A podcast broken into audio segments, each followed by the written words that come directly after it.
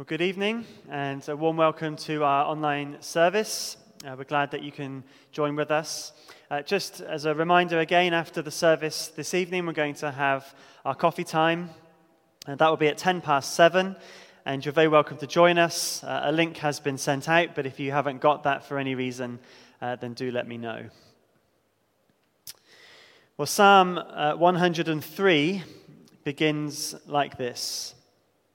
Praise the Lord, my soul. All my inmost being, praise his holy name. So, we're going to begin our time this evening by praising our God in song as we sing, O my soul, arise and bless your Maker.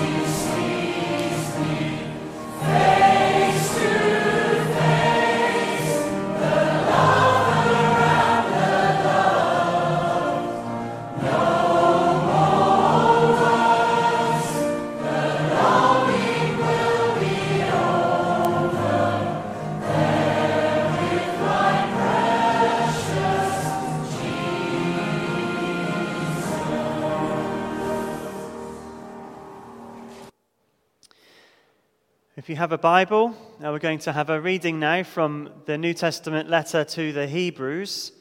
Uh, and our reading is going to be taken from chapter 10 and verses 19 uh, down to verse 39. So if you would turn there in your Bibles to follow along, uh, Louise is now going to read that for us. Hebrews chapter 10, verse 19. a call to persevere in faith. Therefore, brothers and sisters, since we have confidence to enter the most holy place by the blood of Jesus, by a new and living way opened for us through the curtain that is his body, and since we have a great priest over the house of God, let us draw near to God with a sincere heart and with the full assurance that faith brings, having our hearts sprinkled to cleanse us from a guilty conscience, and having our bodies washed with pure water. Let us hold unswervingly to the hope we profess, for he who promised is faithful. And let us consider how we may spur one another on towards love and good deeds, not giving up meeting together, as some are in the habit of doing, but encouraging one another, and all the more as you see the day approaching. If we deliberately keep on sinning after we have received the knowledge of the truth, no, sacri- no sacrifice for sins is left but only a fearful expectation of judgment and of raging fire that will consume the enemies of God. Anyone who rejected the law of Moses died without mercy on the testimony of two or three witnesses. How much more severely do you think someone deserves to be punished who has trampled the Son of God underfoot?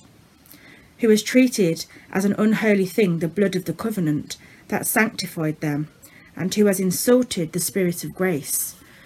For we know him who said, It is mine to avenge, I will repay, and again the Lord will judge his people. It is a dreadful thing to fall into the hands of the living God. Remember those earlier days after you had received the light, when you endured in a great conflict full of suffering. Sometimes you were publicly exposed to insult and persecution. At other times you stood side by side with those who were, who were so treated. You suffered along with those in prison and joyfully accepted the confiscation of your property because you knew that you yourselves had better and lasting possessions. So do not throw away your confidence, it will be richly rewarded. You need to persevere so that when you've done the will of God, you will receive what He has promised. For in, for in just a little while, He who is coming will come and will not delay, and by my righteous one will live by faith and I take no pleasure in the one who shrinks back. But we do not belong to those who shrink back and are destroyed, but to those who have faith and are saved. This is God's word. Let us pray. Dear Heavenly Father, we thank you that Jesus is coming again and is going to make all things new. We thank you for the wonderful hope that we have in him. We recognize in the passage that we've just read that you call us to persevere, to keep following you at all times. But we see here how you help us to persevere and to hold unswervingly to the hope we profess. We see that you are faithful to us. We see that there is a good end to our perseverance, something to look forward to. It is richly rewarded. Keep that in our eyes as we follow Jesus.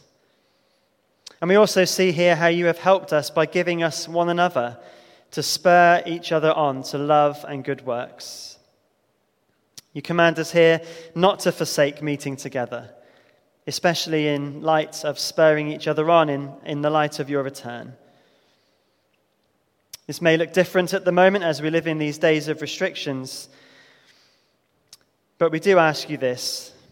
Please Heavenly Father, keep within us a burning desire to be physically together again. Deliver us from losing good habits of attending church and help us to keep spurring one another on in the ways that we are able to at the moment, even if they're not what we would like them to be. We pray this because we do not belong to those who shrink back and are destroyed, but to those who have faith and are saved. We want to be faithful to you. We want to keep following you. We want to be ready for your return. We look forward to that day, the day of Jesus' return. We look forward to it more than we look forward to restrictions ending.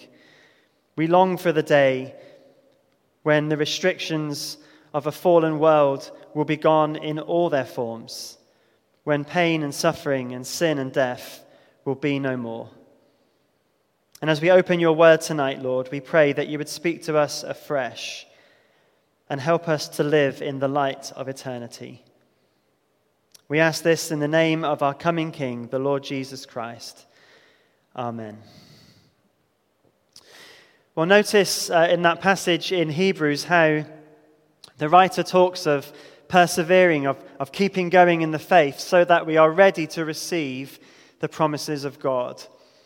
Uh, he is coming. It says, In a little while, he who is coming will come. And until that time, we keep going by faith. And our next song reminds us that we do that while rejoicing in the hope that we have in him.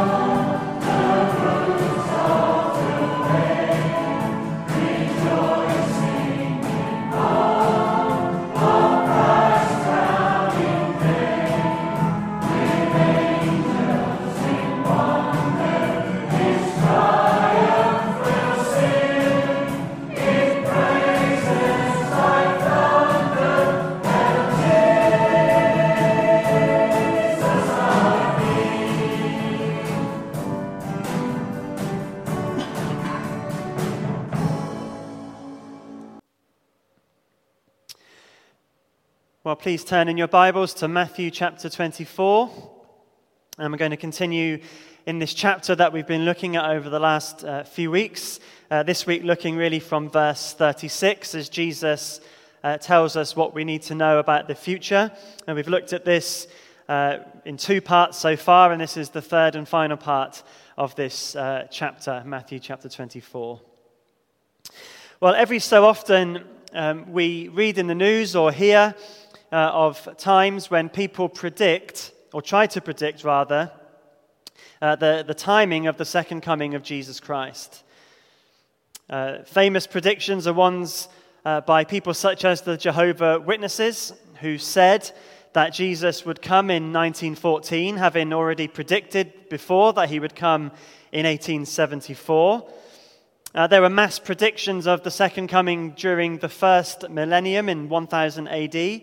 And then it, you might remember uh, during the, the year 2000 uh, time, there was many predictions that Jesus would come in that year as well. In 2011, you may remember in the news uh, an organization called Family Radio, ran by a man called Harold Camping, spent $5 million advertising that the second coming would happen on the 21st of May to, uh, 2011. Uh, all that money spent with uh, billboards on the uh, roads and all sorts of things, and that time came, that time went, and here we all still are. And there are still predictions going on today. I've read of uh, reasons why it will be 2021. Uh, I've also read of people claiming Jesus must come back at least in this decade because it will then be 2,000 years since he died and rose again. Well, what all of these predictions uh, have in common, certainly, obviously, the ones in the past, is that they are all wrong. And all of them could have been avoided as being wrong if they had just read their Bibles. Now, no doubt they will say they have read their Bibles, but the problem with how they've read their Bibles is they've read the Bible looking for some secret key to unlock the date of the return of Christ, whereas they've missed what is really obvious. What is obvious is that Jesus clearly says that we do not know the date of his return. The second advent is not an event that we can predict. Many want to know, but Jesus says that we don't need to know. Instead, what we've been looking at in Matthew 24 is what you need to know about the future. And we're continuing in this uh, fascinating chapter in Matthew's Gospel where uh, we are in the lead up to the cross. Uh, Jesus, if you remember, has judged the religious leaders of his time. Uh, and in Matthew 23, has pronounced judgment on the temple in Jerusalem. The disciples, if you remember, were questioning Jesus about his pronouncement. They couldn't conceive of life without the temple in Jerusalem, the, the center of their religious life. They thought that the ending of the temple meant the end of the age. And so at the beginning of chapter 24, in verse 3, uh, they asked Jesus these questions. Look at verse uh, 3. They tell us, they said, when will this happen?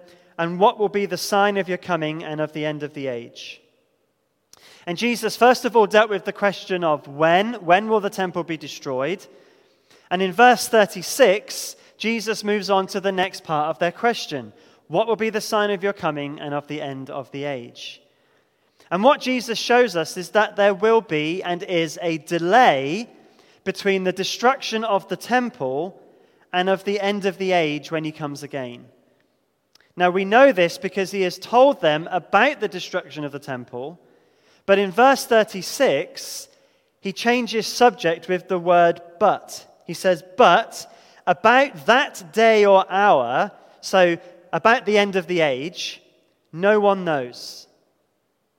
Well, let's read what Jesus tells us about the sign of his coming and of the end of the age from verse 36 down to the end of the chapter. But about that day or hour, no one knows, not even the angels in heaven, nor the Son, but only the Father. As it was in the days of Noah, so it will be at the coming of the Son of Man. For in the days before the flood, people were eating and drinking, marrying and giving in marriage, up to the day Noah entered the ark. And they knew nothing about what would happen until the flood came and took them all away. That is how it will be at the coming of the Son of Man. Two men will be in the field, one will be taken and the other left. Two women will be grinding with a hand mill, one will be taken and the other left. Therefore, keep watch, because you do not know on what day your Lord will come. But understand this If the owner of the house had known at what time of night the thief was coming, he would have kept watch and would not have let his house be broken into. So you also must be ready, because the Son of Man will come at an hour when you do not expect him. Who then is the faithful and wise servant whom the master has put in charge of the servants in his household to give them their food at the proper time? It will be good for that servant whose master finds him doing so when he returns. Truly, I tell you, he will put him in charge of all his possessions. But suppose that servant is wicked and says to himself, My master is staying away a long time. And he then begins to beat his fellow servants and to eat and drink with, with drunkards. The master of that servant will come on a day when he does not expect him and at an hour he is not aware of. He will cut him to pieces and assign him a place with the hypocrites, where there will be weeping and gnashing of teeth. This is God's word. And it begins with verse 36 in a, a clear change of subject. He's just been talking about something that we can know about, the fall of Jerusalem, and then he uses this word, but, to move on to something else the end of the age, the next part of the disciples' question. And as I've said, there's a lot of speculation about the end of the age. There's a lot of interest in when it will happen and what it will be like. And Jesus does not give us all of the details, but rather, he's telling us what we need to know. And the first thing we need to know is something that all those who wish to predict the date of the second coming need to understand and get into their minds. The timing is unknown. What is sad but amusing about all these predictions is that they've used very complicated metrics and twisted all sorts of scriptures in a mind boggling way, but missed something that it really isn't very complicated at all. Jesus clearly says here in verse 36 that we cannot predict the second coming. Look again at that verse. But about that day or hour, no one knows, not even the angels in heaven, nor the Son, but only the Father. So no one knows the day or the hour. And for those who think they do, Jesus makes it even more clear. Not even the angels in heaven know. The angels in heaven are in the throne room of God. If you like, they are in the headquarters, uh, the control center of the one who controls the whole universe. That's where they work. Even they don't know. Are you more knowledgeable than the angels who work in the presence of God? I don't think so. Well, those who make predictions may foolishly think that they are more knowledgeable than the angels, but do they think they know more than Jesus? Jesus says here that not even the Son knows the day or the hour. Well, there is a question here, though, isn't there? How can, how can Jesus be fully God and yet not know when he was returning? I mean, God is all knowing, isn't he? Well, that's a, a really good question. And here is the answer. When Jesus came to earth, he was so fully human that he experienced being a human like we do with all of that its limitations. So when he was a baby, uh, he did cry. He, uh, and throughout his life, he was hungry and he was tired and he was thirsty. And all the other experiences, physical and emotional experiences that we have as humans, Jesus had as well. Luke's gospel uh, tells us that Jesus grew in wisdom, meaning that he wasn't all wise as a human child. But it's one of the mysteries of the incarnation that is beyond our comprehension that whilst being fully man, with all of the limitations of that, Jesus was also at the same time fully God with all of the attributes of that. And so here, Jesus is speaking as a man who lived on earth in history who at this moment in time did not know something. But in a way that we, we can't possibly comprehend, he is also at the same time fully God. It's the, the, the marvel, the mystery, the wonder of the incarnation. However, Jesus, the man, is no longer limited in the way he was before the resurrection. After he rose from the dead and he saw various people, he ascended to heaven. And he went to sit at his Father's right hand. We saw that last week. That was what Daniel was speaking about. The ascension where Jesus goes and he sits at the right hand. And if you remember, the right hand was the place and is the place of authority where the, the rule and the reign of the Father is shared with the Son. And so, what he didn't know then on earth, at this moment he's speaking here, he does know now. Jesus is no longer ignorant of the day or the hour. He is in complete control of it now with the Father. And we see an example of this in Revelation. You may remember uh, uh, the, the, last Sunday in December, uh, we were looking at Revelation chapter 5. And in Revelation chapter 5, uh, Jesus takes the scroll of uh, God's unfolding plan for history and he is the one who can uh, un- un- unleash uh, the scroll. Jesus is Lord of history. That's what that part of Revelation is teaching us.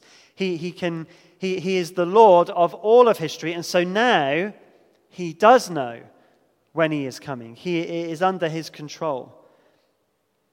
But the point Jesus is making here is this if any human being was going to know when the return of Jesus was, it would be Jesus himself. But when he was on earth, even he didn't know.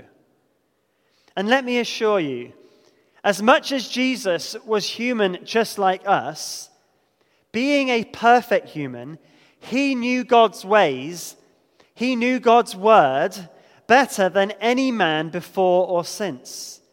If Jesus didn't know, then there is no way any other person is going to know either. The timing is unknown. You cannot predict it, and you don't even need to try. We're looking at what you need to know about the future. One thing you need to know is something that you don't need to know the timing of the return of Christ. So don't fall for any predictions. Don't try and speculate yourself. Rather, focus attention on what we need to know. And one truth here that Jesus does want us to know about the second advent is that the coming will be unexpected. The coming will be unexpected. When something unknown is going to happen, it usually is unexpected, isn't it? And Jesus gives the example in verses 37 to 39 of Noah's day. The second coming will be like Noah's day. Well, how? Well, before the flood came, people were living their lives normally. Jesus says they were eating and drinking, they were getting married. These are just regular events in life. And they continued living normal lives right up until the day Noah entered the ark. And verse 39 tells us that they knew nothing about what was going to happen. Now, in uh, Noah, we read in 2 Peter, was a preacher of righteousness. And no doubt he would have warned people that the flood was coming. And he would have been building this big boat, which people would have seen and no doubt asked him about, even if it was just to ridicule him. So, this verse doesn't necessarily mean that they knew nothing about it intellectually, i.e., they hadn't been told. But the point is that it wasn't even on their radar. It, they, they didn't even think about it. And furthermore, we read in Hebrews 11 that Noah, and by implication, therefore, everybody else in the world, had not seen a flood before. And so, as a consequence of their rejection of God's word, the preaching of Noah, and of their lack of having experienced anything like a flood before, they were not expecting it at all. But the flood came, and it took them all away. And Jesus says at the end of verse 39, that is how it will be at the coming of the Son of Man. And in verses 40 to 41, Jesus gives a couple of illustrations. There are men in a field and women grinding corn with a hand mill. These are everyday activities. In other words, life is carrying on as normal. They're, they're getting up and they're going to work as they always would do. Today, Jesus might say, uh, two men were on the construction site, or two women were in the office. And while doing these normal, everyday activities, the judgment came, just like in Noah's day.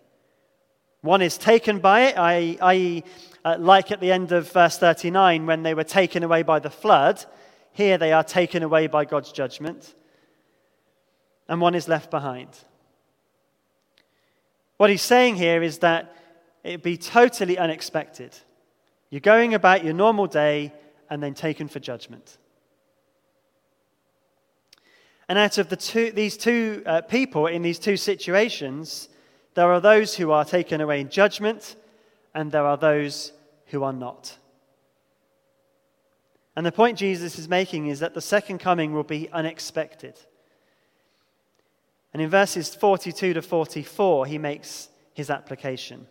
Therefore means, because this is unexpected, keep watch. Keeping watch does not mean doing nothing but staring at the sky or doing nothing but trying to figure out when he's coming back. Keeping watch basically means being ready, being prepared.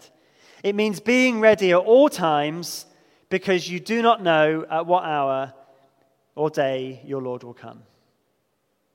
And Jesus gives an illustration of what he means by keeping watch with this illustration of a thief which, as we've been looking recently at 2 Peter, will be familiar to us. He says in verse 43 But understand this if the owner of the house had known at what time of night the thief was coming, he would have kept watch and would not have let his house be broken into. We've recently, uh, in our church, had two episodes of lead being stolen from our roof. It's very annoying and very expensive. And what the, those thieves did not do was send the trustees any kind of notification that they were coming. We didn't get a text, we didn't get an ETA, we got no indication at all that they were going to climb on the roof and steal the lead. If they had have let us know, well, we could have been here and we could have put a stop to it. A thief comes unexpectedly. You don't get an estimated time of arrival and so will Jesus. But the difference with Jesus than a thief is Jesus has told us he is coming. Not the time, but he's told us that he is coming. And so, in the same way that a householder, if they know that the thief is coming, would be ready, so must we be. Jesus says in verse 44 we must be ready because the Son of Man will come at an hour when you do not expect him. And so the question we have to ask ourselves is how can we be ready? How do we keep watch? Well, recently in the mornings, as I've just said, we've been looking at uh, 2 Peter, and he helps us in chapter 3. He says that the reason that God's coming is delayed is so that we can repent of our sin. Peter says that the delay in coming is not because the Lord is slow in keeping his promise, as some understand slowness. Instead, he is patient with you, not wanting anyone to perish, but everyone to come to repentance. So, being ready means repenting of sin, which means turning from it and following the Lord Jesus Christ. Jesus has died on the cross to pay the penalty for our sins so that we can be forgiven of them. And if we ask God to forgive us and we trust that Jesus has done enough to save us, we will be saved from the judgment to come. And then we turn and we follow him as our king. In Noah's day, the ones who were not taken were the ones who, were accept, who accepted the offer of salvation given by the ark. The door of that ark was open, ready for people to go in. And today, Jesus is the only way of salvation. Jesus is the way to escape the judgment to come. You will be taken, just like in the flood, unless you come to Jesus and are forgiven of your sins. But for those of us who have trusted Jesus for forgiveness, being ready and watching, I think, means having a mindset that remembers that He is coming, that this life is not all that there is. In Noah's day, people thought that this life was all that there was. They just carried on without a thought of the life to come. We ought to be different as Christians. The 17th century commentator Matthew Henry, uh, I think, speaks really helpfully about this point. He says, To watch implies not only to believe that our Lord will come, but to desire that he would come, to be often thinking of his coming and always looking for it as sure and near, and the time of it uncertain. To watch for Christ's coming is to maintain that gracious temper and disposition of mind which we should be willing that our Lord, when he comes, should find us in. Watching is supposed to be in the night, which is sleeping time. While we are in this world, it is night with us, and we must take pains to keep ourselves awake. So it's not only believing that Jesus has died for our sins, it is living as forgiven people following King Jesus with all of our lives. And that's really what Jesus points out in the last uh, section of this chapter. Because being ready means being a faithful servant.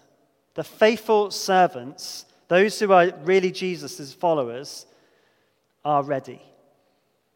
Now, in these verses, uh, Jesus gives two scenarios regarding a, a, servant in a master's house. Uh, this servant is a, a, head servant in charge and, the, and is responsible for the master's household while the master has gone away. We don't know how long the master has gone for, just like we don't know how long Jesus has gone for. But the master is away, and the householder uh, who is in charge uh, has responsibility. And there is two ways that this servant could fulfill that responsibility.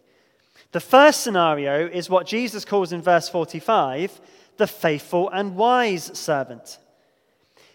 His responsibility in the household was to give food to the other servants at the proper time.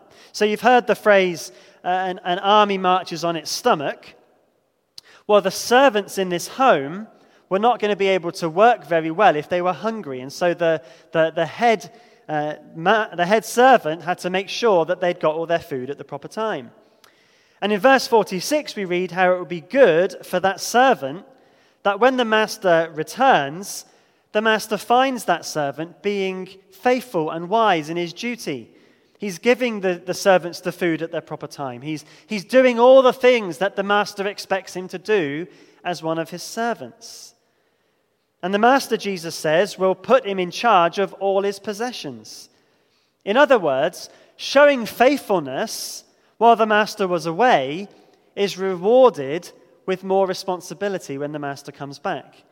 Now, we'll look at this in a couple of weeks with the parable of the bags of gold. More responsibility, we might think, is a really bad thing. Uh, we'll see that it's really not. But the way to look at it um, in, in short is he gets a promotion. He gets a promotion because of the good and faithful work that he has done. But in verse 48, we have a, a second scenario with the same servant. Rather than being faithful and wise, this time he is wicked. He says to himself, my master's staying away a long time. In other words, he doesn't think the master's coming back at any time soon. He can live as he pleases. There won't be any consequences. He's, gone, he's going to be ages. It's the equivalent to the person saying, Well, it's been 2,000 years since Jesus has left earth. Why should we think he's coming back anytime soon? And so the servant lives as if the master isn't coming back. He lives as he wants. He doesn't fulfill his duty. He beats up the other servants. He doesn't give them food at the proper time. He eats their food, and he eats and drinks with the drunkards. He's not thinking that the master is coming back anytime soon. He's just living it up. But in verse 50, the master does come. When he does not expect him, and at an hour he is not aware of. And so this servant, this wicked servant, he's caught out. And there are many, many who live like this. They have no thought for the second coming, and they live however they want. They're not thinking about the future. They're not thinking about the fact that they've got to stand before God. They're not watching. And when we've got no eye on the future, no eye on the fact that Jesus is returning to judge, it leads to this kind of lifestyle. But the day of reckoning is coming. And in verse 51, we read of the judgment. And it's a horrific image of coming judgment, isn't it? He will cut him to pieces and assign him a place with the hypocrites, where there will be weeping and gnashing of teeth. We've seen that phrase in this gospel before weeping and gnashing of teeth. Uh, it's a picture of the anguish of hell. And so, being ready, escaping this judgment, is the most important aspect of our lives. We can choose to live as this wicked servant and we can live it up. We can walk away from God's ways. But the timing of doing that is very short compared to the eternity where the weeping and gnashing of teeth is going on. So, how can we be ready? We are ready by keeping watch by living faithfully as servants of God, where we are faithfully doing what our Master says we should be doing while he is away. And again, there's so much we don't know about the return of Christ, but one thing God has made abundantly clear is in his word how we are to live as his people day by day. How we are to live faithfully for him. That's very clear in the scriptures as we read them. But there is a warning here as well. Notice how Jesus says that the wicked servant is assigned a place with the hypocrites. This means that the servant was claiming to be the master's servant, but not living as the master's servant, or how the master's servant should live. And for those of us who are professing to be servants of Christ, we need to be living as servants of Christ, not just saying we're servants of Christ. Because we see here, and we'll see it very clearly in Matthew chapter 25, where in that chapter, whenever the judgment comes, the people who are judged are surprised that they're being judged. There are going to be many surprises on that day. Now, I'm not trying to make you um, question whether you really are a Christian and, and worry about it, because the way that we're ready is this Am I today, right now, professing that I believe in Jesus and seeking to live it out? And if right now your answer to any of those questions is no, then you have the opportunity to get ready by repenting of sin and turning to Christ. Jesus is coming again. He is coming. And he is coming as a judge. And either we escape his judgment through faith in his Son, who was judged for us, or we face his judgment ourselves. So, what do we need to know about the future? We need to know that he is coming the timing is unknown. The coming will be unexpected. But while we're waiting, to be faithful servants so that we are ready for that time. Now, if you're unsure at all whether you are ready, then please give us a call and we would love to share more with you about how you can be ready. Just, just contact us by uh, email, through the website, by phone. Uh, we'd love to encourage you to find refuge in Jesus, the one who took the judgment for us on the cross. But for those of us who are ready, those of us who are following Jesus, we look forward to his second coming. It's something that we rejoice in. And our final song is an old hymn which rejoices in the Lord being king and reminds us of Jesus the judge coming and the hope that we have in that. So let's uh, sing together Rejoice, the Lord is King.